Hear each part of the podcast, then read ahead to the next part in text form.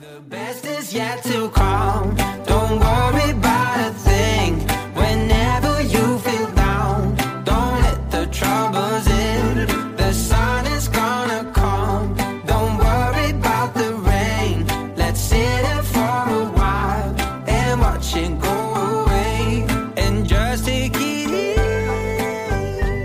我从来没有说自己是做一份工作是给人家打工的这种心态。 anyway. 你做完以后你发现你可能你的开悟就是别人的基本认知。尽可能的选择自己喜欢做的事情。既然做的话就把它做得好。那可能这就是工作的意义吧。可能真的是每个人来到这个世上都有自己的使命。And even untrustable is trustable if you 有很多东西真的要去做，是你去做了之后，你再去看你刚刚想的这个事情，想的这个道理是不是正确的？是，对啊，你要要去实践它。要去做出来。对，trust in it, yeah. So put your trust in it, yeah. 人生这个事，它不就除了生死，其他都是擦伤吗？哇，可能那个东西连擦伤都不算。The best is yet to come. 不 Don't 要只看到别人的那个很好的东西，然后你觉得很想要，然后忘记了自己有什么。worry about a thing. Whenever you feel down. 这个事情你交给我来做了，我付出就是我的时间，我最起码要对得起我的时间。Don't let the troubles in. Hello，欢迎大家收听《生活探险家》，我是你们的艾斯，非常开心又可以录新的这一期内容啦。那这一期我邀请到的这位嘉宾也是非常非常厉害哦，他是我们《生活探险家》的听众，最近总是在听众里面挖到宝。那他叫吕彦涛，我就喊他涛哥。他其实是在呃从事人力资源管理这一方面的、工作。那他已经拥有了十五年为央企、国企还有一些大型的这种民营企业做一些服务和咨询的这种经历。然后毕业之后，他就就职于海尔集团，后面又去了乙方的这种咨询公司，最后在一家地产公司就一路做到了人力资源负责人这块儿。嗯，那他现在这个阶段也是非常满意自己的状态，呃，可以一边玩儿，也可以一边做自己喜欢的事情，一直在无限的探索生活和工作里面的一些乐趣。那涛哥他是自告奋勇的想来生活探险家贡献这个播客内容，所以我这不就安排上这一期节目了吗？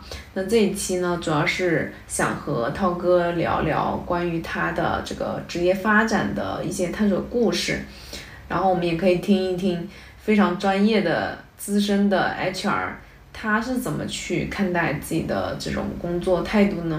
先请涛哥来个自我介绍，简单自我介绍。大家好，我是呃吕元涛，一个在上海的山东人啊。工作呢，我是一直从事在从从事人力资源管理方面的工作啊。呃，之前呢在海尔啊、在那个旭辉啊、啊、宇宙啊，这做这个人也是做人力资源方面的工作。呃，人力资源基本上在这个职能呢，我算是做到头了吧。能再往上走一步，那可能会做到更高的位置。但是我是觉得呢，如果在这这么做下去，可能不符合我的一个预期了，就做的不开心了嘛，做的不开心了，所以就就想着从职场转出来，去做一些自己喜欢的事情，所以就到了今天，自己在做自己的喜欢的事情，我觉得还挺开心的。嗯啊，天天这个走南闯北的。关于自我介绍，我觉得我们可以在过程中可以有一些更多的设计吧。自我介绍，我觉得就大概是是这么多吧。好，没事儿。后面有那个稍微有有想了解涛哥的话，我我也会把一些内容写到那写出来，写出来。写到 show notes 里面。就先聊一下我们怎么认识的。对，就是有一天你在我的博客下面留言，我是这样，我是那天早上，应该是呃十一，就是十一期间。对那天早上我早上跑步，我就一边我就习惯是一边跑步一边听播客吧。当我听完一个以后呢，他就平台给我推了，推了以后就就点开了门东东那那那那一期啊，听完以后，哎，我觉得特特别有意思，一直听，看一下子就听完了嘛。听完以后就想，哎，我怎么去？我我当时一直有这个想法，就我们想，我之前也运作过这个，啊，我想我我把我的一些东西呢，看有没有这样一个渠道分享出来。嗯，哎，那我就试着给那个艾斯就留了个言，哎，我说能不能贡献一些博客内容？嗯，哎，这哎没想到这么快就就 就录联系上了我说这也是种机缘吧，机缘巧合。啊，所以我们那天早上的时候就看到你给我发微信了嘛，嗯然后就说，呃，可以贡献一期播客内容，我我那时候也很开心。然后我其实最近还在想，就是邀请一些男生嘉宾过来聊一聊，因为前几期都是女生嘛，对，然后要挺想。所以我就也我也在这里也非常欢迎，就是其他的一些听众什么的，如果想跟我一起聊天，或者是想嗯聊一些自己的内容啊什么，都可以找我，嗯，可以链接起来。对，后面的话我们就打了一下电话嘛，然后前期大概了解了一下涛哥是做什么东西的，嗯，主要是我觉得对他自己来说的话，探索对于我来说，我很想去了解的就是他关于职业发展。呃，职业转型这一块儿，我觉得是做的一个很好的一个探索的一个尝试，所以我就很想邀请涛哥跟我们聊这一期，就是关于他自己的这个职业发展，还有这职业转型这一块的内容。所以我还挺想问一下，就是涛哥对于他的职业发展是什么样子的呢？分为几个阶段，或者说我们呃普通的这种职场人，是不是有一些点可以借鉴？呃，如果说你一定是要把它归到几个阶段，我觉得呢，可以有三个哈。嗯那第一个呢，其实就是我从甲方啊，这个是大厂，然后呢跳出去转到乙方去做。呃，因为当时想着呢，在甲方其实平台好是好，也挺大，但是呢做的事情呢就是比较琐碎，比较琐碎嘛。嗯其实你在大厂里面，大部分大家都知道，就是你是一个螺丝钉 啊，螺丝钉啊。你讲，我就想着这怎么自己能成为拧螺丝的人呢，是吧？嗯想的就是嗯在大厂还是太做的太局限了。那时候在海尔做了几年？做了也快四年了吧。也反正那时候就是在做 HR 这块儿。那时候呢，最早开始也就校招嘛，轮岗嘛，轮到那个先是轮的一线销售，你跑跑市场，嗯。跑跑一段时间以后呢，再轮到运营，嗯，后面定岗的时候就定到了人力资源，就负责这这这一块儿吧，做这块儿运营，嗯。就从那开始就正式做切入到人力资源这个这个行业的，呃，这这个这个职能了，嗯，但是你那时候之前学学的呢？学的专业？学的是这一块儿，嗯，那不挺好的吗？算是比较对口的。对啊，这不很对口吗？但当时也没想过一定要做这个事情，你觉得男孩子们做这个都可以尝试。对，也没什么意思呀，是吧？就是觉得当时想着是不是可以做销售？有些人做销售挺好的呀，干嘛非要做人力资源？对口安排上了啊，算是定岗了，那后面也不一定。从那个契机吧，就做到转到人力资源这个岗位上。那做了几年以后呢，后来觉得这个说的事儿太琐碎了，那还是想提升一下自己的专业能力。那你想提升自己专业能力，那只能，那在我看来是呃多方也是问了问，只有只有做去乙方，可能就是专业能能力提升会更快，你的方法论啊，你的逻辑啊，你的体系这种概念，它才才会更更全一些。要不然你在甲方就是每天的做完做一些琐碎的事情，那可能就比较专业提升特别慢。在乙方的好处就是说，你接触不同的客户，做不同的项目，你一年的时间可能就能相当于别的公司在在甲方待能做两到三年的这种事情。所以那个时候成长特别快，这是一个可能在乙方的两年多的时间内，在自己的专业能力、专业能力上面，各种工具的使用方面打的基础特别牢，奠定了说我后面再去转到甲方以后，啊、你最起码你的专业能力是够用的，就是能够可能跑赢大部分人，这是第一个阶段。第一个阶段。对，但是我就认识到了，觉得就是老在甲方专业能力提升是比较慢的啊，当时就是自己还是喜欢做一些专业的事情，当时是这样想的。所以第一个阶段就是把自己的这个基础能力打牢，对，对，扎打牢以后呢。啊，然后以后呢，你毕竟在乙方做比较累嘛，嗯比较累，也也也那个经常出差啥的。后来就想想，呃，可能学到那么多东西，那想稳定一下，那这些东西到底是，能不能有用？哎，到底到甲方能不能用的话，能不能够真正帮助企业有所产出，就觉得还是应该再去回甲方自自己亲自的去操刀一下，把它做出结果来。就像你原来在甲方是干个设计师，我现在就是把自己设计的东西，我去把它盖成房子出来，大概这样的一个想法，哎，就去了我们客户那边。嗯做完给客户做完业务以后，客户说你们愿不愿意来我们自己来操作是吧？就这样的一个契机，就又又回到了甲方嗯啊，就回到甲方以后，就把自己之前项目的经验和学到的一些方法论啊、体系啊，哎，在在在甲方自己去从设计到落落地，嗯这一条龙自己把它干下来，嗯啊，大概是这样的，当时是这样的一个契机，回到了甲方。嗯啊确实经历，我觉得从现在来看，还确实是对的嗯啊。你积累了以后，你如果一直在乙方，只是干乙方，你会发现到时候你干个十年以后，它也很容易形成一种思维定式。嗯。啊。可能我的想法是很完美，你完全不会考虑甲方落地的一个需求，嗯。你给的方案都很大很全。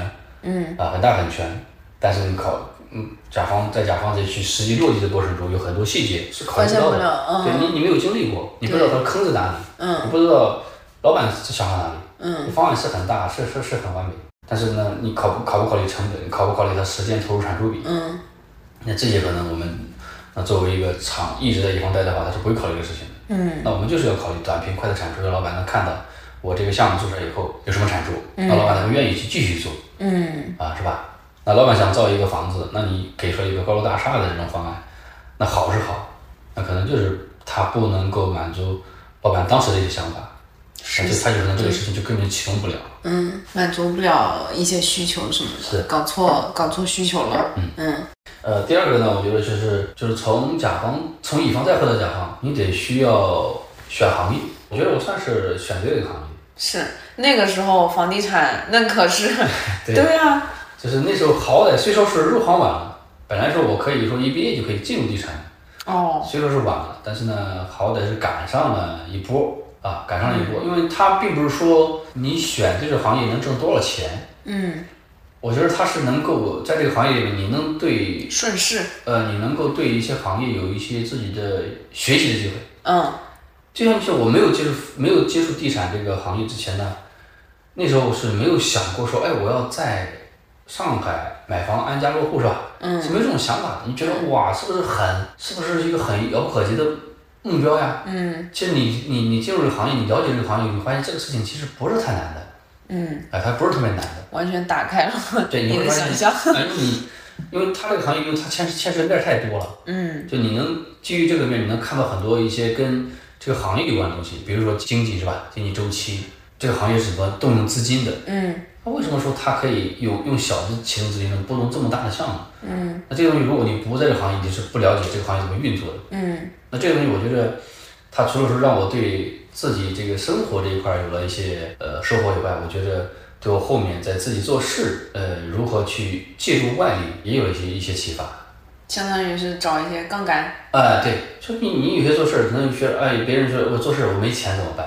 那这是你首先会想到的，嗯但是可能事情不是这样子的啊。你如果有好的这种项目或者或者是资源，那你他是不会缺钱嗯啊，真是不会缺钱的。你项目只要足够好，是不是不会缺钱的嗯，啊？他是他这样一个逻辑。所以最开始的话，对于职场人是不是第一根小的杠杆就是自己的能力？嗯，对，就是你确实是你选择行业以后，能够决定你的一些认你你的认知能够真的是不一样的。你说你去了，我去了地产，如果我去当时去了一个不知不是很大的这个行业，啊、那我可能我的我的认知提升不到这个层层面，不会考虑哎房地产跟经济跟什么金融这有什么关系，嗯，是吧？这种是所以就是踩中了其中一个行业的红利。是，所以你看后来呃我进入行业以后，我知道哦，原来这个行业是有周期的，对，你什么时候买你什么时候应该买房子。哦，啊，什么时候应该上车，什么时候应该换房子，哎，你是你是去可以踩到一些点，然后呢实现低成本的去去低成本的去实现你自己想要的事情。所以我后面进入这个行业以后，我就给我很多同学建议，你什么时候该买房子了？那你可以，如果你有钱，你可以去哪个去哪个位置投资。再一个呢，选这行业呢，我觉着，因为有些行业它确实是，你比如说房地产，它当时确实是用一些高收入吸引了一批就高学历或者这种这种人人才啊。我先不是说他到底能力如何，嗯但他确实吸引了一批比较牛的人嘛，嗯啊，就是 就是什么背景比较牛嘛，最起码是吧？嗯最起码是这样子的。嗯那你会发现，你到这个平台以后呢，你就周边的人呢，确实是不一样的，是吧？他的这种整体素质，嗯他嗯确实好很多。嗯那在这个行业里，那我也遇到了自己的，呃，一个好的领导嗯啊。那这个时候，那你遇到好的领导以后，他能够给你机会，能够拉你一把，那你就上去了。嗯那如果你碰不到在职场碰到这个人，你可能就是啊，从一个专员到主管，那可能这主管能干到三五年啊，一直干个主管，干不到经理，干不到中高层是吧？干不到高层他觉得这个是有是有关是是是有的。可能选对这个行业，认识了一些不同的人，那这些人给到你机会拉你一把，嗯，那你的你你的职业就能够省很大的劲儿了。但是这是第第二个，我觉得是第二个阶段嘛，选对了行业，遇到了遇到了一个能拉自己一把的人，这个是对我来说是比较一个重大的一个拐点，确实是让自己啊在职业上也我觉得算是比大大部分人好一些吧，大部分人好一些。很幸运。是吧？嗯，第三个呢，我觉得就是进入到一定的稳定期以后呢，在一个平台上面稳定好，呃，有一定的稳定期以后呢，你就要尝试一些呃轮岗。嗯，有的人觉得我怎么去轮岗是吧？我们没有这个习惯，比如我原来一直呃做招聘啊，我怎么去做尝试其他的模块儿？那可能我们没这个习惯。嗯，我当时是这么想的，我们没有这种习惯，我可以帮忙去做，给领导申请说我可不可以参与嗯，啊一些其他非本模块的一些工作，啊，主动去尝试嘛，对，啊，主动尝试，哎，你主动尝试以后，呃，你的这个履历里面，你的经历里面就多了这样的一个一笔，嗯，啊，那你后面再去转型，就算你做过这个事情，那你就能往其他模块转，从单一模块到全模块去转，你就有这个机会了，你就有这个资本了，嗯，你做过和没做过那就那就不一样了，嗯，他就会优先选选择你，啊，我觉得轮岗这个是一个特别好的点，是，因为我之前也看过一些文章嘛，嗯。应该也是个文章，它它里面讲到的意思就是，其实我们新到一个岗位大概有一年半的时间，就十八个月左右。当时你会属于一个学习期，那时候你就疯狂吸收新的知识了，就一边努力的在做一些你自己能做的一些贡献嘛，你就会建立一些你的成就感，就会去好好的去做你的这个工作。但是过了这个时期，特别是三十六个月之后，就大概三年的时间，然后这个时期这种贡献曲线它就会立马下降，就一直在下降的状态。然后比如说进入了一些舒适区，嗯，这个时候你比如说可以，嗯，切换岗位。轮岗的这种方式，然后去再学习一个新的跳出自己的舒适区，对对对，新的技能也好，或者新的一些职位也好，这个我觉得是特别好的一个点。这就是呢，因为这个事情也是之前我呃做 HR 嘛，就大家经常咨询，哎说我们如果没有轮岗的机会，那我该怎么做怎么办？啊？因为我确实你就主动尝试嘛，我说主动尝试，你可以帮助你同事做一些活儿呀，是吧？就你比如说你是做招聘的，我是不是可以尝试做做绩绩效？我可以帮你做行，因为我这个活儿干完以后帮你做一些，对吧？如果没有这种，那你一定是自自己做，你不能等着说领导给你安排，那可能这个公司就是没有这种习惯。那不像一些大平台，它有一些规定，说我可以有这种固定的计划，每年进行轮岗试轮岗是吧？轮岗的试验，那可能有很多公司是不行的对，啊。如果不行的话，那你是不是要自己主动一些？嗯我经常碰到一个人，啊，我就一直干这个工，干了三五年了，嗯，那好，那我就想，那你为什么不去自己主动？啊对，积极主动，啊，是甭甭管什么，不一定是人力资源，我觉得你，你任何职能，你只要去想，首先你要去敢想，再去去做，它才有可能去去实是的。啊，就算不给你定定岗位，但你去主动尝试这个工作，你只要有自己经历，你就可以了。嗯，啊，你能做过，有这个经历、啊就可以。是的，扩大一些自己的舒适区的范围。对，多尝试。啊、对，另外一个的话，我就想问一下，你每次去做一些职业选择的话，会考虑哪一些因素呢？我觉得第一呢，就是首先要考虑我自己想要什么。想要什么？对，你自己想要什么？你到底是说你你换工作也好啊，你你跳槽也好，嗯，你到底是想想要更高的收收入呢，还是说我想要更舒适的一个平台呀？啊，还是说你想要更稳定的发展呀？等等这些东西，这个是要考虑清楚的。当然，我们也经历过，很多人说，哎呦，我为什么要换一个工作啊？可能就是因为这个工作比我原来的工作给的钱多那么一点，真的多的很多。嗯，但是你会发现，到最后发现，比如你原来一万，换了个机会给了两万，但你要考虑这个两万他能拿多久，这个是能不能拿得住？对，这个是能不能拿得久，第二能拿得拿得住哈。为什么这样说？因为我们后面仔细去总结过好多这种，你会发现这个人原来年薪五十万啊，跳了个槽，大概涨了百分之三十甚至翻倍，嗯，但你会发现他在那其实干不久，真的是干不久，可能干个半年试用期过不了，就被就被 pass 掉了。然后他再去跳，再再再去跳，那可能还会涨，但你会发现跳个两三次以后，那对他的职业生涯打击呢，真是是比较大，可能后面跳着跳着就没了，就没有下一家，就没有没没有人接盘，你知道吗？就没有人接盘，真的是特别多这样。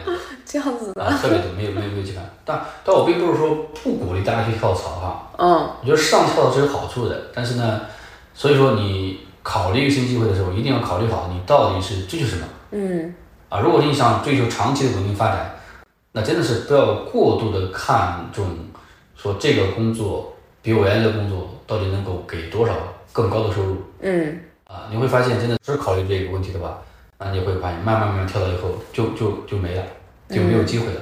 你发现给你涨工资涨的这个度，嗯它的有效刺激的有效刺激你的这个期期限，也就是六个月吧，就六个月以后你会认为我就值两万。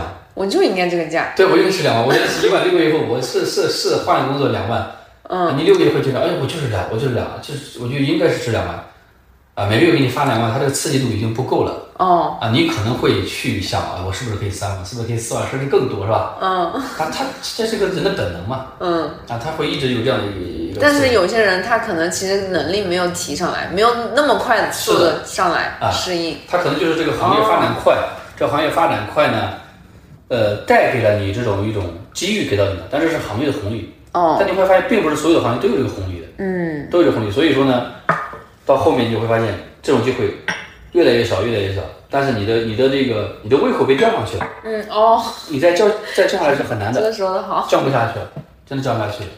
降不下去了以后，可能有机会啊，你比如你原来三万，那现在有机会问你两万干不干？嗯啊，你找了很多机会，找了很多机会，发现就没有合适的，那你干还是不干呢？嗯你可能去干，但你干的很不爽，嗯，你干的很不爽，会影响你在这工作的投入、你的表现、你的啥对啊，各种表现看得出来的呀。嗯啊，你就觉得这公司才给我两万，还让我干这么多活，我感觉是不是很不爽？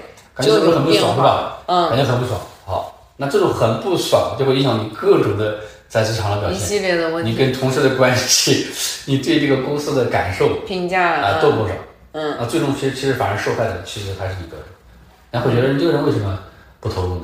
嗯是吧？嗯两万应该说不少吧？嗯像你在在地铁里面这么多人跟你同时挤地铁的人，你现在多少人才能过两万？嗯过一万的有多少？嗯，啊，其实你们知道这个数据以后会发现，很多人大部分是不过一万的。那我想听一下这个数据。哦，这个数据我我不敢肯定，是很多年前我觉得可能 上海的数据吗？还是哪里？全国？就是上海，哦，那就是上海，就是你身边跟你一起挤的人，我估计我这不能不能给给出答案，我觉得可能之前说是真的好多人都过不了，都都不过完的。嗯这两年可能是我们就按两万吧，按两万这个数，哦，我估计百分之八十都过不了的。百分之八十。对，嗯那是这样子。好，这个就就有有点远了哈。第一个呢，就是要 想清楚要什么。嗯第一个是是比较比较靠谱的啊，想清想清楚自己要什么。嗯，第二个我会考虑说我自主做事的空间。做一份工作，嗯我们更应，尤其是小平台啊，我觉得应该更多的是做一些自己能够专业擅长的事情，你要能有一定的这个自主性的，而不是说一个事情啊，甭管大小嗯啊，那我的上级或者老板，他还对我啊，就指得很细，第一怎么做，第二怎么做，第三怎么做，我不希望这样子。我说，就是这个事情我既然能做，那说明我是胜任的。嗯啊，我我有自己的想法和专业能力，我能把它做得更好。嗯那我就是告希望老板你给我布置好工作以后，这工作就放心的交给我来干了，我肯定是给别人干得好的，比别人干得好的，啊，我有这种，我会比较看重这种。就是可以让你自己激发你自己的创造力，对，嗯，嗯做一些事情。嗯对，就是领导给我布置好任务以后，你就直接给到我，说我要什么样的结果，嗯啊，我就靠自己的专业能力去把这事情做好，嗯。啊就可以了。嗯。我也就是不希望他那种啊手把手交给我去做，还要干预我的一些很多专业建议，那、这个是我不太希望的。嗯。啊，这种我基本上呃不会选择这样的领导。哦。啊，不会选择这样的领导。嗯。呃，再一个就是发展空间吧，这个公司它得有一定的发展空间，要不然说这种埋头苦干，你说你今年是个主管，明年是个是个还是个主管，三年以后还是主管，那就没啥意思。我总归想想是，并不是说我们对这个 title 有多强的执念，最起码你你你有自我的一个一个价值肯定吧。对。我不能毕业了三四年了，我还是干个主管，嗯。是吧？他是，我觉得这是一种对自自我的一种价值肯定。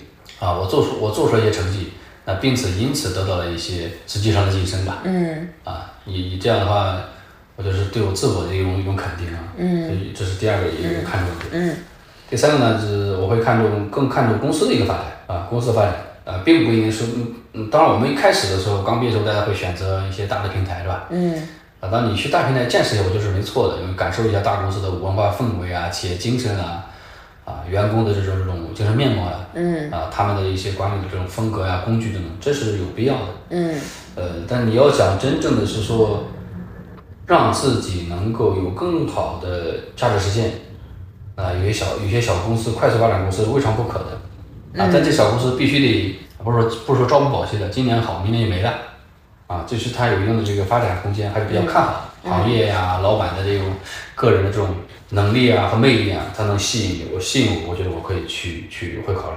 嗯。啊，就直接领导领就直接领导者他的这个能力，嗯啊领导风格。啊，我个人是比较喜欢那种，呃，比较放权的领导，嗯。啊，比较放权的，不喜不太喜欢那种有很强势的领导风格。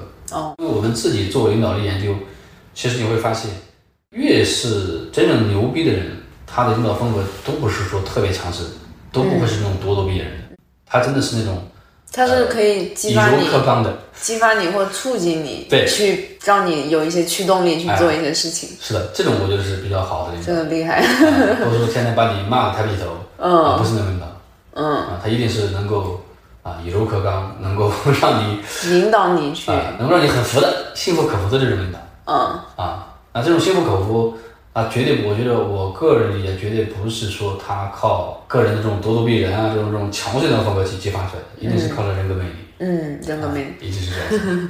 嗯，所以这是我比较选择机会，我比较看重的三者三个三个要素吧。嗯嗯。前面你刚开始的时候讲了一个这个行业红利，你就踩中了一个行业红利，嗯，然后还有另外一个的话就是，其实你也找到了一个组织上面的红利，是，第二个点就是双重，然后还有一个是岗位红利，这三个是职业发展中的三大红利。可以这么说吧。对，怕入错行嘛。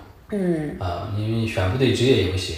对，呃，职业我觉得是跟你喜欢做这个要很重要的。如果你不喜欢一个工作，或你打心里不喜欢这个事情，那你就趁早不要做，因为我觉得得工作就得开心，是的，还是要有自己的热爱和啊喜欢就是。要开心。如果你不开心的话，就建议趁早换一个自己喜欢的。嗯，只有喜欢才能创造价值，就是热爱对，啊，只有热爱才能热爱，有热爱可以抵挡 漫长的岁月。对，我有热爱可以抵挡岁月漫长嘛。是的。那你觉得你在那个工作中，当时你在工作的时候，那种驱动力到底是什么？会不会有也有那种职业倦怠的时候？然后呢，怎么去调整它呢？我觉得，因为现在很多年轻人都会说，哎，就卷也卷不起来，嗯躺又躺不平。我觉得驱动力呢，可能真的是这个也不能严格的来说，哎呀，零零后或者新生的员工他就是没有什么驱动力，或者是那肯定不行，不能这样说。因为我们团队中也有一些比较，也有零零后嗯啊，也有一些九五后是吧？嗯你会发现这种有工作动力的人，我自己来看啊，嗯，其实我是我觉得我没有需要外界来驱动我去做什么事情。那你就是自驱力。我觉得我我的驱动力呢，想能够做自己喜欢的事情啊。嗯我我我，而且呢，我就是想把事情做好。我工作以来，甭管是之前打工实习是吧，还是说正式工作以后，嗯我从来没有说自己是做一份工作是给人家打工的这种心态，因为我仔细想过这个问题，我从来没有打工的心态。就是我觉得，因为这个事情你交给我来做了，我付出就是我的时间，嗯我最起码要对得起我的时间啊，因为这个时间，它不是说你花多少钱能买得回来的，它过去了就是过去了，我花多少钱都买不回来对，啊。这自己的时间。对，既然这份工作我接受了，咱们商商定好了一个价格是吧？嗯你是两万一个月也好，三万一个月也好，商定这个价格，那我就要对得起我这个时间。我首先不会想到是我对不对得起，对不对得起这开给我的工资是吧？我真的是首先想到我我我能不能够在这个时间里做出我想要的事情，嗯。啊，其次在是再是想啊，我做的成果能不能对得起人家开给我的工资？既然做的事情，我也把它做得好。嗯。啊，这这是这一个，我觉得可能驱动力就是，我就希望这个事情是因为我做了，而且做的还不错，嗯。大概就是这样的一个一个驱动力吧。嗯。啊，再再第二个就是心态，嗯。我从来没有打工的心态，嗯，没有打工的心态，对我就是做一个事情，我要对得起我的时间投入。这个有这个心态去做你的工作的感受完全不一样。就是你去调整一个态度，真的很不一样。我觉得我在工作中也是有这样的体验，对就是我就是想把这个事事情负责好就可以了，是，就很你可以开心。这么想，因为你的时间是最宝贵的，对呀、它没办法以金钱衡量的。嗯一天过去就是一天过去了，你就会少一天嗯啊，就会少一天。你说你花多少钱能买得回来？买不回来的。嗯，永远都没了。但我并不是说大家一定是每一天都过得很鸡血，我就算是躺平，那也是一种休息嘛，对，啊，但是我只要觉得哎，放松了就好，它也对我来也是有收获，嗯。啊，也是必须的嘛。嗯，没有打工的心态，这个很好。职业倦怠期嘛，肯定是有的，要不然我也不是说不至于说从一个 放弃一个很稳定的一个一个一个收入是吧，去干一些九死一生的事情，真的是九死下下次九死一生吧，大家都这么说嘛。是，啊，我也不想着说啊，在六十五岁退休，那我在人力资源这个线，我还要再干个三十年，哇，那我想太没意思了。我人生啊，这个放眼回去，毕这个退休以后放眼看，我一辈子都干这个事情，就感觉好无聊。我说人生呢，或者是工作也好，不止不止这样的呃一条一条赛道是吧？还有很多事情可以做。嗯所以说、嗯那个时候也是也算是一种职业倦怠期吧，就是干够了这个事情，天天在去在在在公司里开会呀、嗯 写方 写方案啊，开那种无聊的会议是吧？这种我我觉得过那就算一种职业倦怠期，就是不想做了。嗯这事情在我看来真的没有太大的意义，除了耗费时间。但是呢，我还是觉得正确的去看待这个工作，先不是说这就涉及到调整了嘛，嗯。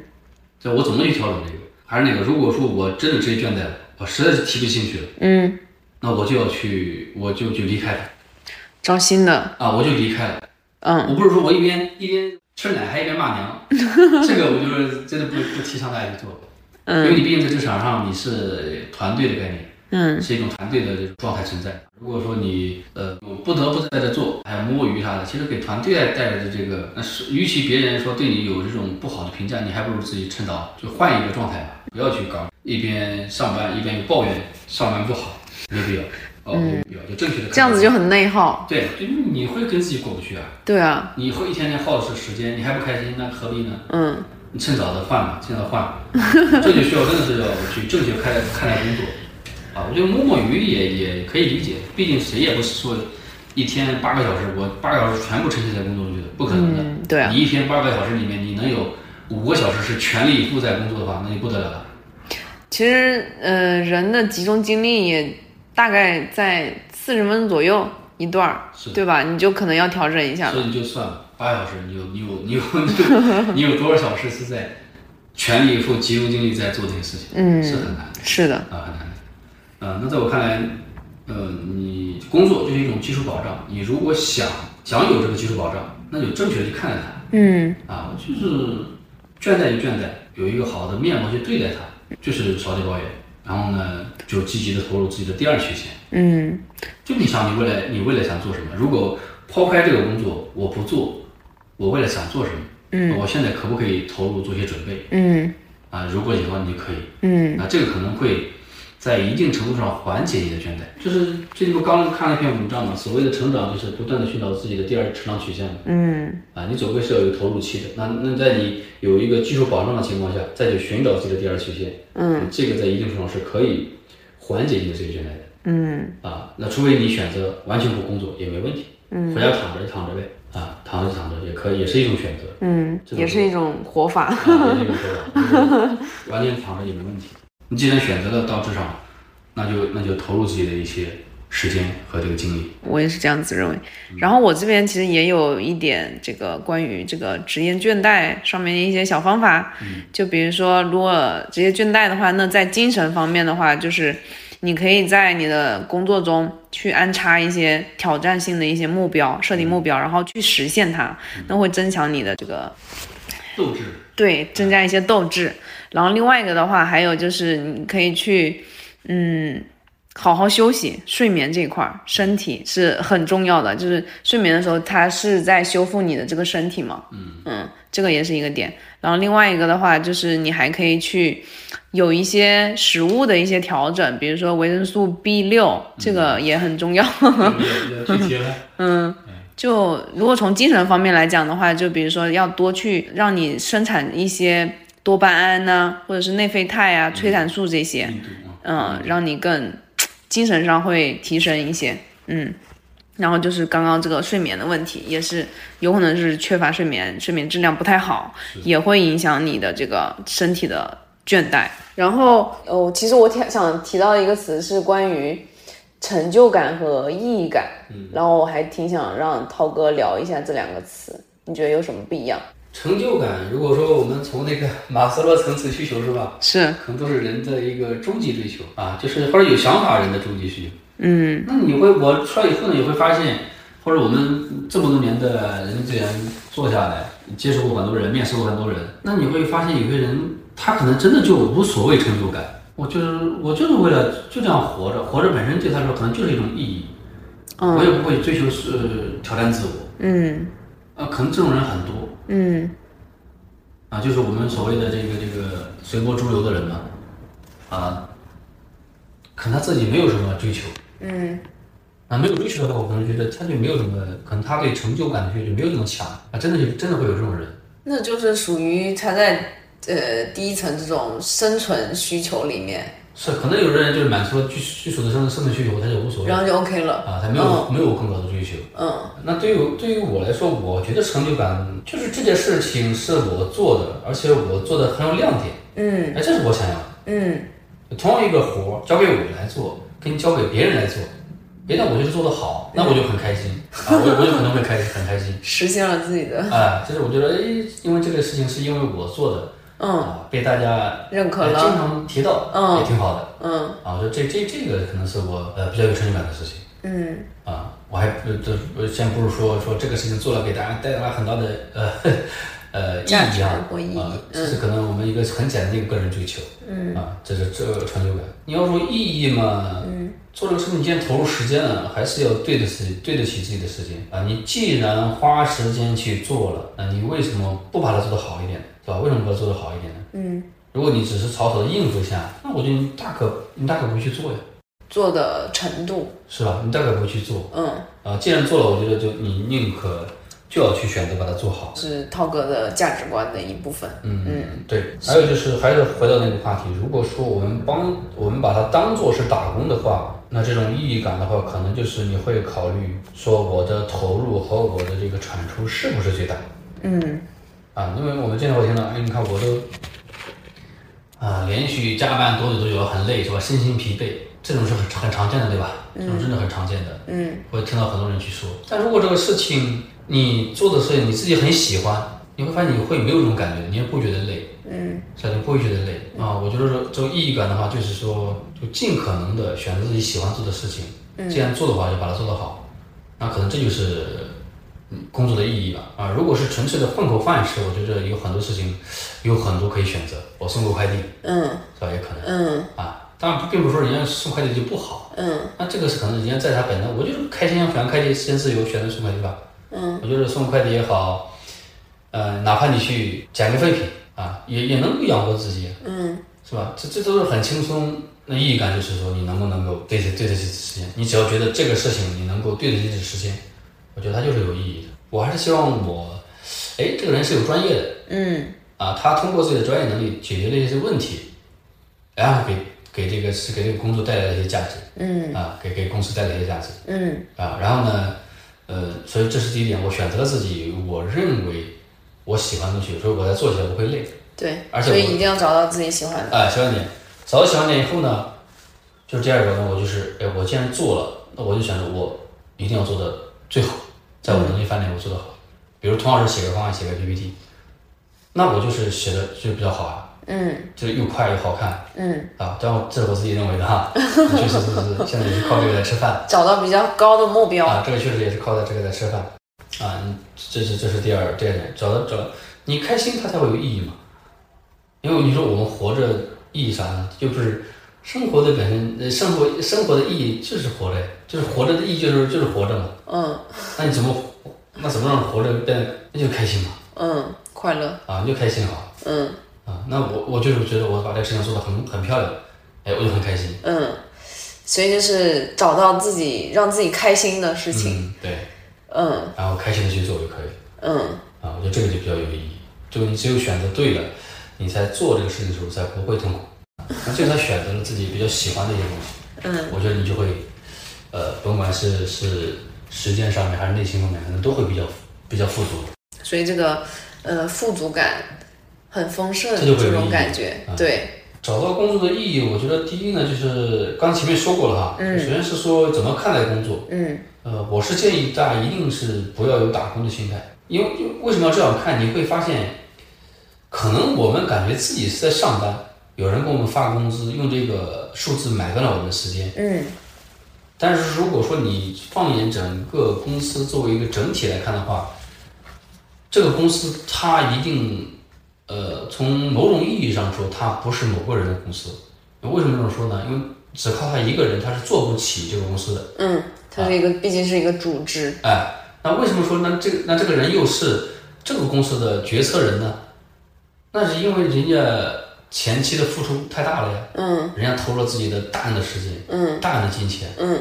那他是不是应该多分一点，对吧？嗯。啊，因为你你只是很安全的拿到了自己每个月应得的数字，因为你承担的呃风险太小了，嗯。所以你就只能拿到那个商定好的数字。嗯。那那作为创这个企业的创始人，他付出了很大的一个承担了很大的风险，所以他风险和收益应该是成正比的呀。嗯。所以你承担风险的人应该收收获了更多，这个应该没意义吧，对吧？嗯所以你要要从这个角度来看，其实就是大家在一起做事儿，那只不过是有的人承担的风险更大，他应该拿的更多。那我们作为这个上班的，每天还能摸摸鱼的，你承担风险小，你就应该应该拿的就应该拿到应应得的那个数字，嗯，他这样一个逻辑。对，所以说你其实你在这种这个方面来看的话，你不是在打工，你是和他一起在创业，只不过是说你承担的风险小而已。嗯所以你就应该承担这在这个风险承担下，你应该得到你的这个数字而已。嗯。啊，所以我觉得从这个角度来看，其实你不是在打。工嗯。啊，就是跟你跟着你这个团队，跟着这个人在一起创业，嗯，在一起成长，其实都是。是。啊。所以我们要转换这个角度，啊，这个组织可能离开你可以，他他可能不能没这个岗位。嗯。啊，可能没不能没有这个岗位。嗯。啊，这这个岗位就换了你，可能再换个人干也是可以。这是这是第一个，就是你，我觉得从这个角度大家可以思考一下。我真的是不要把你的上班就当成打工，因为确实是不是在打工。嗯啊，从这个意义来看，嗯当从那个合同啊，呃，这个契约这一块儿，那可能你是是在打工。但换个角度来看，我们可以自己重新去定义一下这个，对，你要换个角度来看。嗯第二个呢，就是找到工作的意义，我觉得第二个是要找到自己想要的，想要什么，在这现有的你的职业的范围里，你的工作让能不能让你开心啊？如果不能的话，那你是不是有精力投入到自己让让自己开心的第二的第二曲线，嗯啊？这个是比较关键的。人无远虑，必有必有近忧嘛。一个岗位上一直做做做，你不会投入自己的这个第二曲线的话，那早晚有一天你会会面临着没有坑可以放你这个萝卜呀。嗯啊嗯，因为确实很现实的，对，三十五岁危机。那第三个就是呢，我觉得上班呢，呃，不是代表全部的工作，呃，你就算不上班的话，你你你你也得找事儿做吧。嗯那找这个事这这个事情呢，呃，不一定非是非着功利的，哪怕我躺着，我就是休息，它也算是一种，也是一种事，休闲嘛，放松嘛，嗯这也是一种事。嗯那或者是你去读书啊、旅游啊、健身啊，这种都是做事的范围内的东西。这个时间它不会是因为你停了它会停的，嗯它一直在过的。嗯啊，你总归是要找这在这个过程中，你总会做一些事情，躺着也算。如果你缺钱了，就去赚钱了。那我不上班，我如果我缺钱，我就去换一种方式挣钱，送快递也可以。嗯。那如果累了，我就躺着睡觉了。觉得工作的意义呢，它的意义就是做事儿，把你想做的事儿做好。就算是躺着，那我也要好好躺着。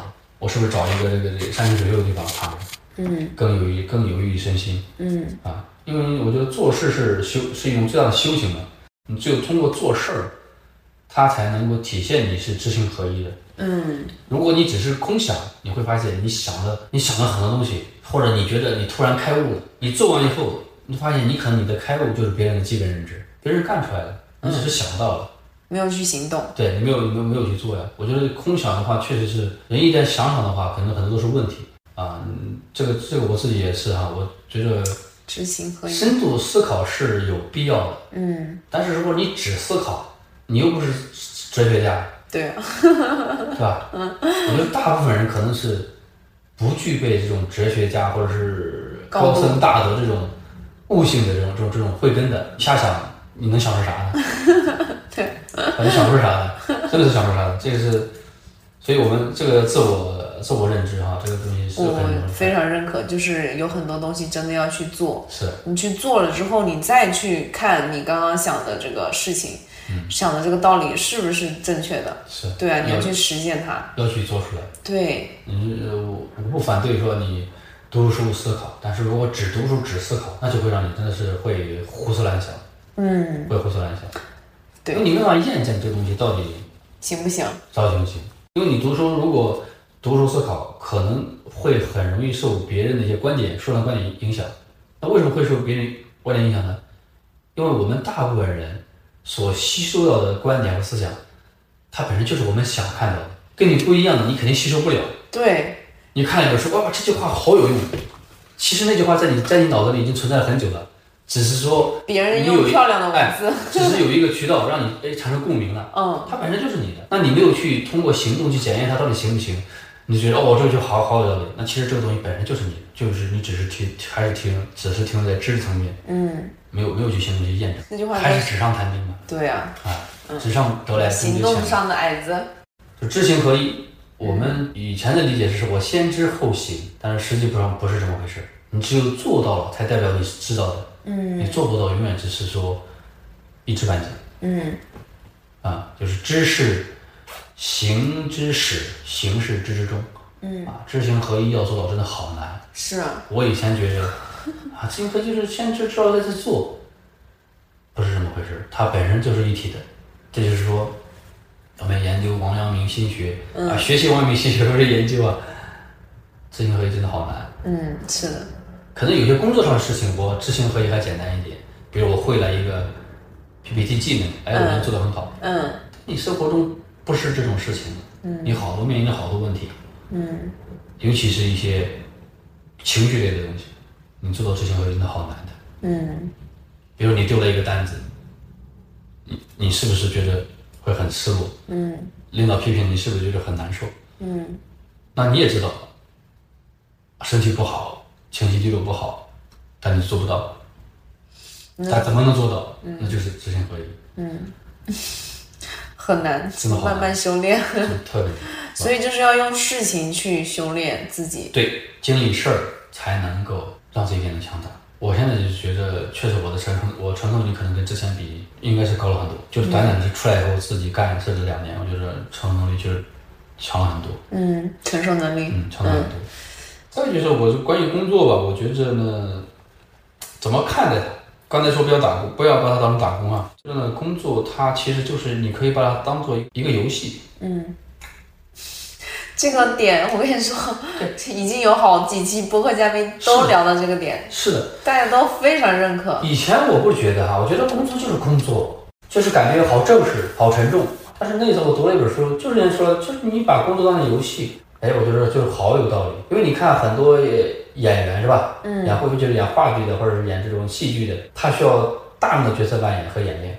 那他真的是可能就把这个事儿当成一种游戏了。那只有把它当成游戏，能够沉浸其中、好好玩的人，才能够成名成角或成腕儿。那如果只是把它当成一个工作来做的话，那他永远可能就是跑龙套。那除非他自己接受他是个跑龙套的，这个也无所谓嘛。那我觉得你要但凡是想有点追求的话，就你当成游戏，但是你还得好好玩儿。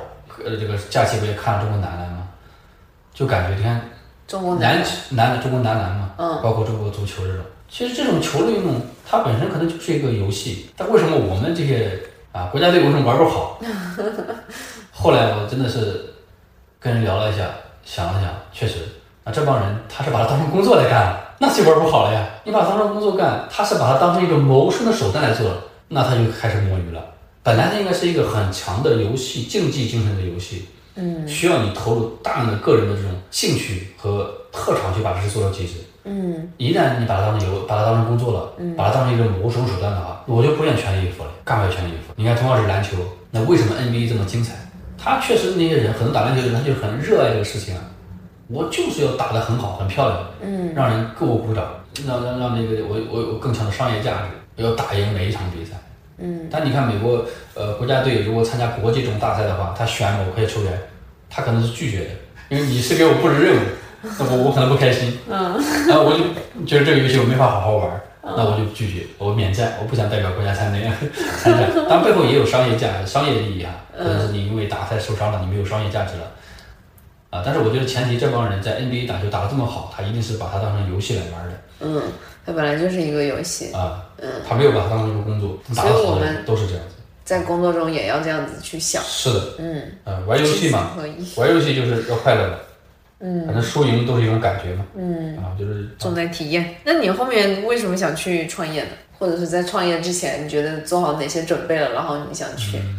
其实我现在再去回想起来啊，嗯其实我更不想用创业这个词儿，我就是碰到了那个职业倦怠期，我不想做我不喜欢的工作了，那我就要我就要离开。但是我记得很清楚，是觉得干够了呀，因为这个这个同样的工作做了这么久了，还是在重复每天重复做这些事情，就不开心了，有可能碰到倦怠期了。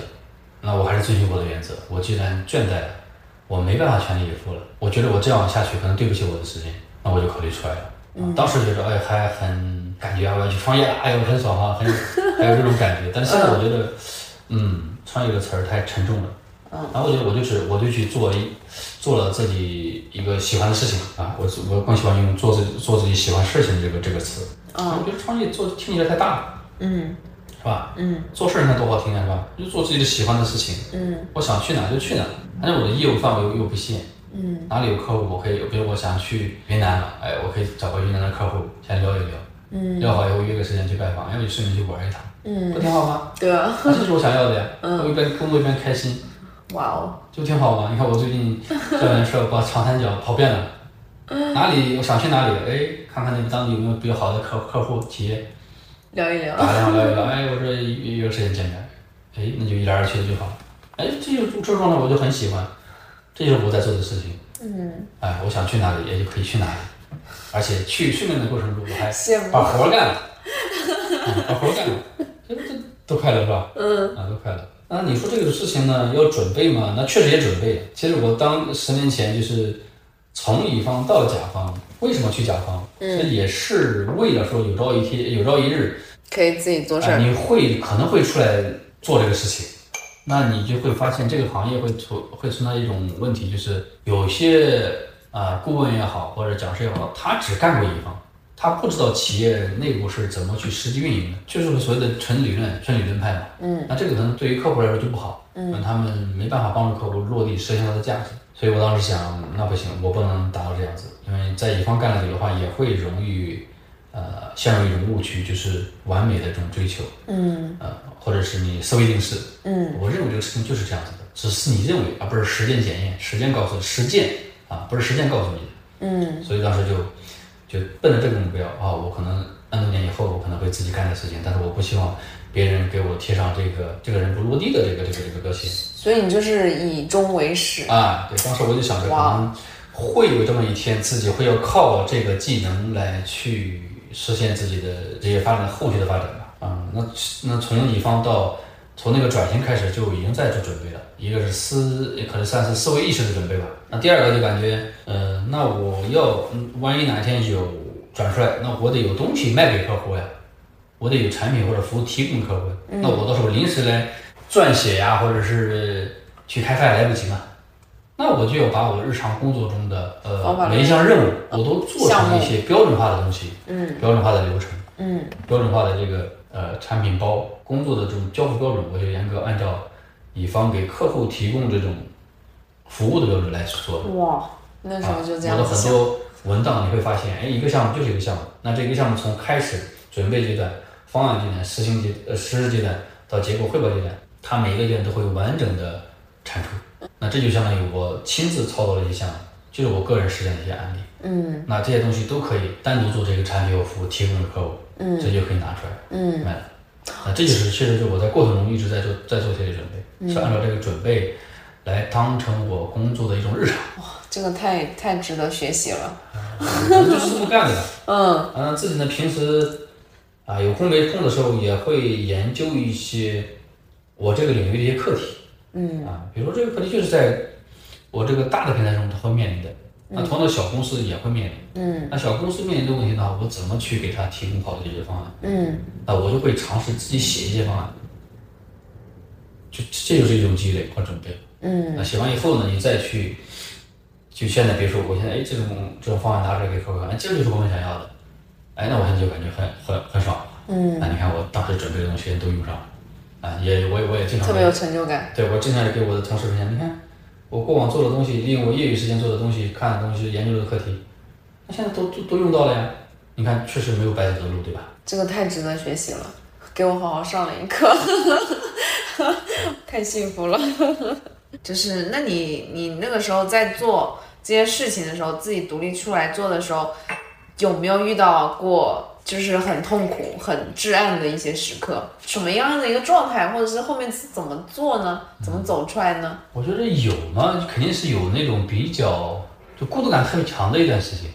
孤独感，嗯，不是每个人都能体验到这种感受。是的，现在回过头来看，其实它也算不上什么至暗时刻。呃，为什么这样说呢？因为那那个，就现在来看都是小事儿，那时候感觉确实会有一段时间，它也不爽，就感觉哇好孤独啊，就就类似于你看这么大一个办公室，对吧？嗯那我们当时那办公室比这还大，就我一个人，一一坐一天，啊，从早上的七点到公司的，我一直干到晚上十点，就一个人埋头埋头干啊。那时间一长啊，头一个月感觉还挺爽，哇，好充实。嗯。完了到后面啊，就是特别的，就那个百爪不好挠心，形容，这个不好形容，是，就是不好形容，就只有你体验过的人才。嗯，现在我真的不好形容到孤独感怎么去，就是感觉好难受，反正就是难受嘛。我们说叫孤独感，但真的不是不觉得它怎么去该该形容它。嗯，形容不出来，对，现在但是呢，现在来看看，我觉得真的是没啥。挺过去了，嗯其实也没啥。后来真的经常给自己自我安慰，嗯其实 都没都没到生死边缘嘛。嗯，其实人生这些事，它不就除了生死，其他都是擦伤嘛。哇，可能那个东西连擦伤都不算啊，擦伤嘛，不不就是一个人吗？一个人一个人怎么了呀？你早晚会进入进入这个阶段啊，那只是后来慢慢的好了。有有有了团队以后就就好一点，那可能这是这是第一个阶段比较难受的哈。刚开始转型出来的时候，嗯，那就你可不就是一个人干嘛？你不能 指望什么都是现成的，那就很容易的事情肯定也轮不到我们做呀。嗯，啊，这是这是第这是第一第一个人，那时候就是一个人打磨产品啊，一个人搞市场呀，一个人嗯做做好多事情吧，不像以前，因为他落差会比较大的。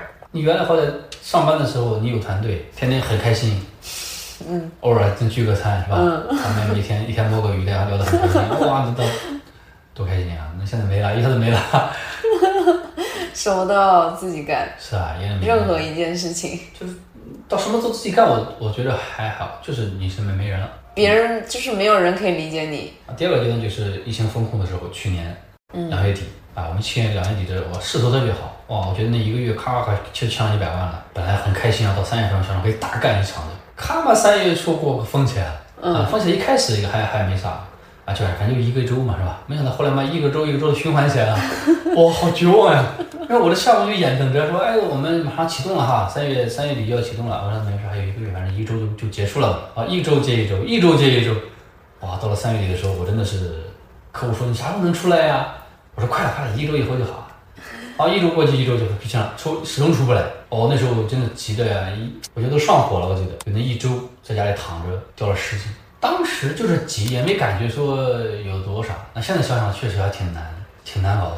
嗯，但现在现在想想又不是事儿，就有事儿，那时候是觉得有事儿又不能做。对，因为你是跟合客户合同签了签好了嘛，你得去交付呀，我不能对不起客户啊，嗯我不能对不起这个项目是吧？嗯。当时这样。但是那个时候你你又不能决定这个事情，对啊很无力啊。对啊，后来想想，哎呀，算了吧，大家都这样吧。因为因为确实那就那个那个三月份以后，三月底客户那边也封了，哦，客户那也没那单只能。往后拖了。嗯啊，我的天，算了，就这样。现在现在听你讲的时候，就是云淡风轻。不是现在呃我我也是突然间才感觉，啊，这是真是真不叫事儿。可能前两个月前或者一个月前，我还感觉这种还有点难，嗯，这个孤独感还不行。现在感觉好，突然之间就没了，也说不上来为啥是哪一天。也说不上来为什么，嗯，可能积累到一定，是的，就是说明人的这个心理素质真的是可以，就是还是那句话，真的是世上磨出来的。嗯，没有经历这件事情，不知道自己因为我只是思考，只是天天想着啊我要变强大，变强大，我感觉你强大不了的。嗯，我感觉强大不了。就算是那些道士 啊、和尚，他去修行，他也要下山呀。他要下山，你看道士下山，他不就得去面连世上的各种妖魔鬼怪，当然贝贝是代表人物啊，这是一种代表妖魔鬼怪，他要通过这种斩妖除魔，嗯。他去习练自己的那个法门、心法和技能，他才能够升级啊。就比如说，呃，他要下山，孙悟空他们取经，是啊。唐僧他们去取经，他要下山呀，他不能坐在那里天天念经，他能成佛，他一定不是这样子的，他一定是经历人事情。处理个事情，他才能成佛。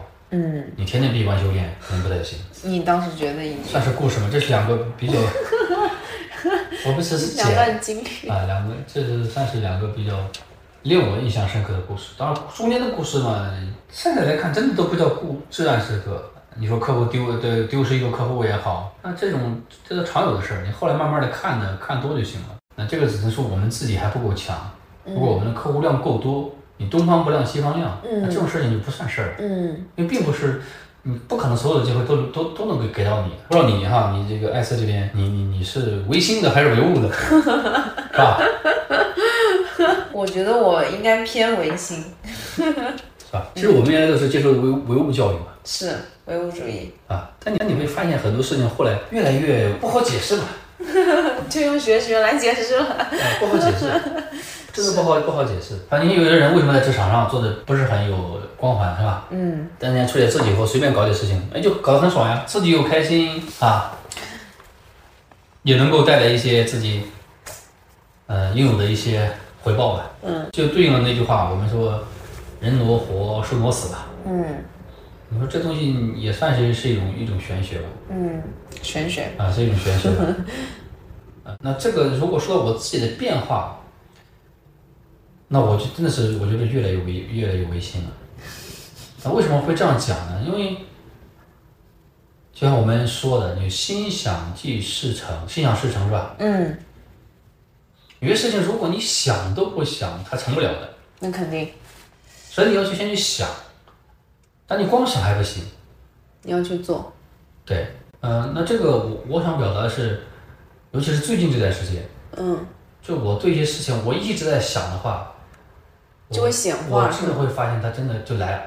显化了，呃，可以这么理解，就是显化了。对啊哎但是它就玄学里面的词。就来你。比如我现在的状态，就是我就是我几年前想要的状态，我一边游山玩水，一边干活呈现了，啊，这不就就是这个状态吗？嗯我昨天在莫干山是吧？昨天 还在莫干山，哎，大王叫我去巡山了，我去巡山了，挺开心的呀。嗯，碰到好天气，能看个日落，在这个悬崖边喝个茶，嗯哎，不不耽搁我今天再来干活呀。嗯啊，我可能下周就要去宁海去这个诸暨，诸暨就是干活儿，啊，干完活以后再去海边啥的，不挺好的吗？嗯啊，这这个事呢，我呃就是我最大变化，我觉得有些事情我一定要先去想，敢想，真的要去想，而且要一直想，就是说我们就说念念不忘，必有回响就是这个就是这个道理。嗯你对这个事情就是要想着，哦，他能来，他就一定会来。嗯，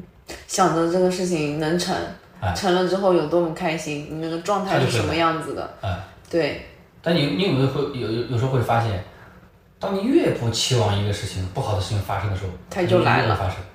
哦，这个东西就是一样的，因为你脑子里始终存在这个东西，哦，它不要来，它不要来，完了，因为你是一直在想着它的，嗯。它就来了，嗯，是不是很奇怪？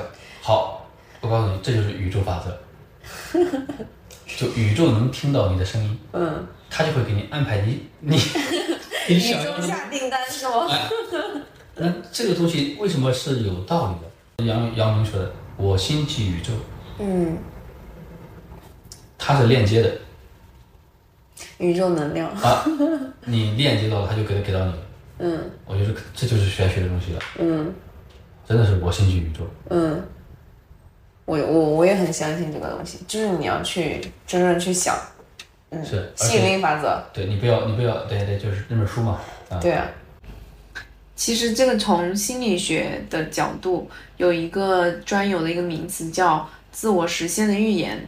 嗯，当时我是在武志红心理学看到这本书，然后作者是这样子定义自我实现的预言，就是呃，一旦你说了一句话，然后你就会爱上你自己说的这句话，然后人类就是最本质的需求就是自恋的这种需求嘛，然后你就会把这个事情朝着这件预言的方向去推动，然后来证明你是对的。好，这个就是可以理解为玄学吧。嗯其实你也可以这么理解，这个就是你不得不自我吹捧一般了。我们的中国的传统文化它就是强，它真的就是强大。嗯和周易，它就是把宇宙的这种运转的法则就说的很明白了呀，还用得着你西方那些那那些东西吗？它就是很牛逼的呀，把一所有的原理，这些到这些最最底层的东西都给你讲他。就把宇宙的运算逻辑就给说出来了。而且你像我们八国的周易和八卦多早了呀，嗯计算机才多少年？嗯，你看我们祖先多厉害，太厉害了。嗯中国的面相学呀这种这种都好厉害。嗯，它就是一种大数据，所以这种，哎呦，当时是打开了我好多东西。一下聊了这么多，那你觉得你你在工作中和生活中是怎么样平衡的？哎，反正是一个老生常谈的一个话题。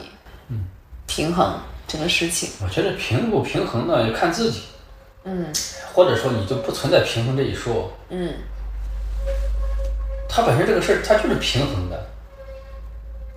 工作呢，就是生活的一部分，生活不就是睡觉、工作或者干活嘛？嗯然后呢，释放自己的情感，嗯去搞一些娱乐、嗯学习、锻炼等等等，嗯这个不就是生活吗？嗯那你想要什么，你就在哪个方面去多投入一些。看你自己的现现阶段，对啊，你你现在困了，的需要。嗯困了你就多睡觉。嗯那睡不着了，不想干活，想休闲，就多去旅游，多去多多旅游啊。你想多挣钱，那就得多干活呀。嗯嗯你想多挣钱，不就多干活吗？嗯你在家里躺着能够 掉馅饼啊？那那你 如果如果你命该如此，那我也不反对，嗯是吧？嗯所以这个就涉及到了，就最近在想的一个事情，可能真的是每个人来到这个世上都有自己的使命。对，你会发现，有的人人家生下来就是花钱的嗯，有些人赚一辈子的钱。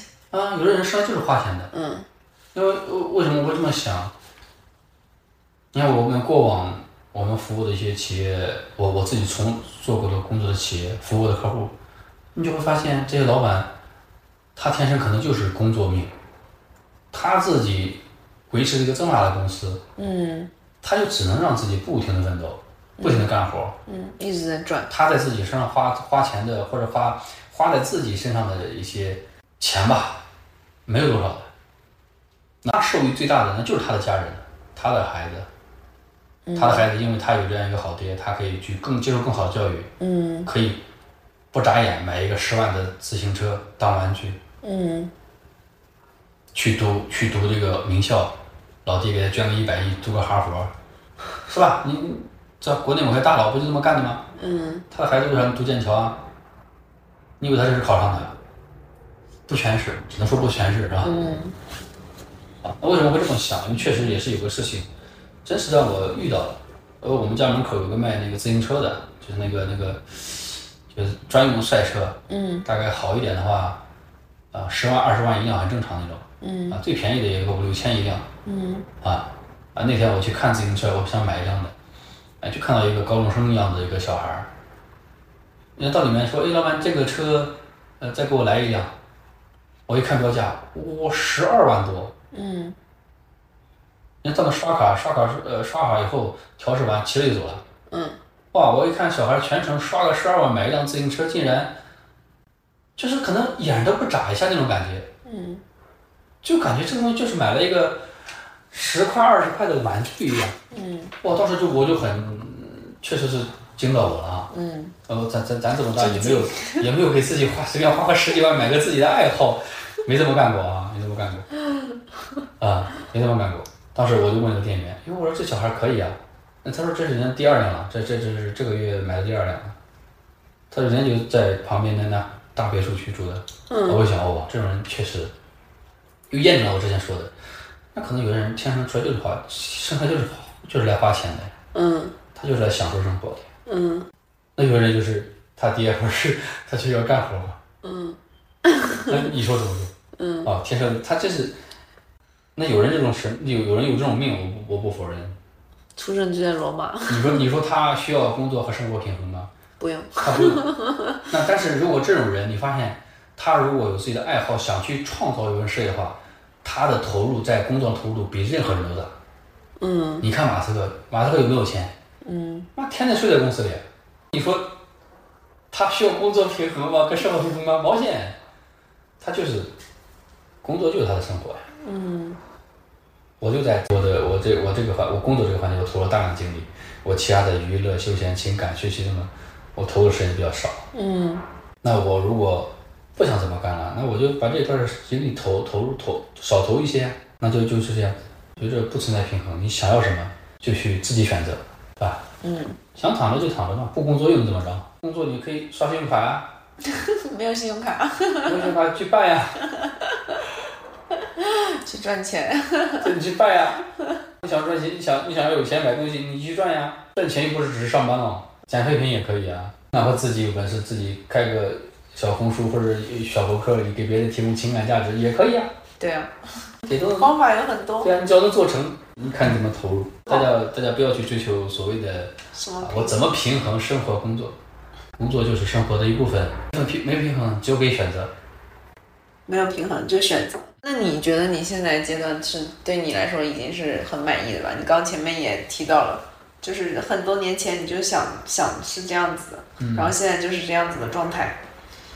嗯，那你觉得你整之后，嗯，整体感觉我感觉还是挺好的，嗯最起码达到了自己，慢慢的吧，达到自己想要的那种样子，嗯啊，就是工作就是游戏，好好玩儿，啊，一边工作一边开心的玩儿，嗯我觉得挺好的，这就是这个状态啊。嗯。那你觉得后面你你想再做一点啥？嗯，想做的事情吧，嗯还挺多的。那首先是要把现在自己的业核心业务做好嘛，再进一步做强嘛。咱先不说做多大，先做强，能够活得更好嗯啊。嗯，同时呢，嗯，跟着心走吧。嗯，这是什么叫所谓的跟着心走呢？就是你做到一定程度以后，你总会想着要去做点不一样的事情。嗯，做点不一样的事情。对啊，你想到哪就是哪。比如说，说不定某一某一天我也去山里搞个民宿啦，啊、或者开个饭馆都有可能。啊，或者是有些客户不错的业务赛道，我们会选择投跟跟投一部分呀，这些都可以啊。那可能做成一个，我觉得很不错了。其实我们目的就比较简单，就是做自己喜欢的事儿，把它做做成一种自己喜欢的状态。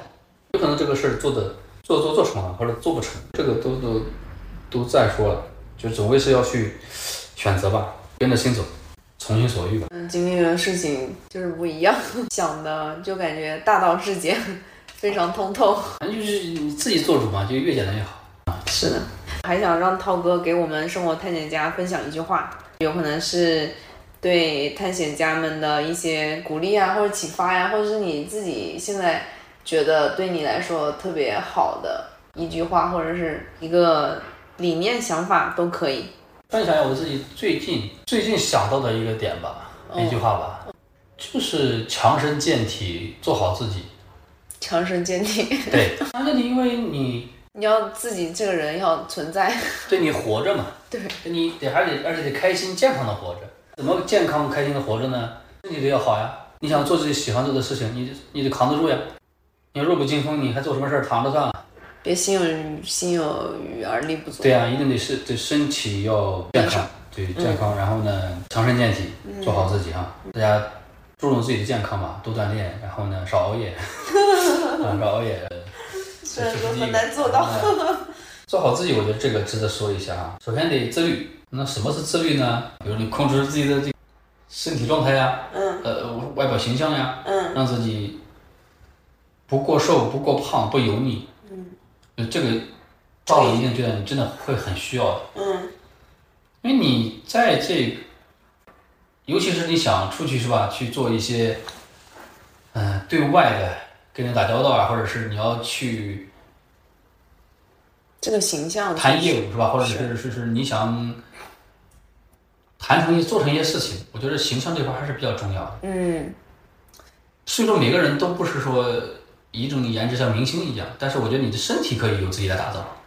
对，我可以让自己不那么胖，可以不让自己不那么瘦，我可以控制，啊，不油腻、是吧？嗯，我觉得这都可以控制，都可以控制这个外在形象，我觉得啊。不管是男生女生都很重要。你没没觉得说你要多么精致，对，对吧？穿的多么名牌儿有钱，嗯，对，这都不重要，对重要看起来很舒服，是你那个状态，对吧？很舒服这种状态，不油腻是吧？嗯啊，这是第一个。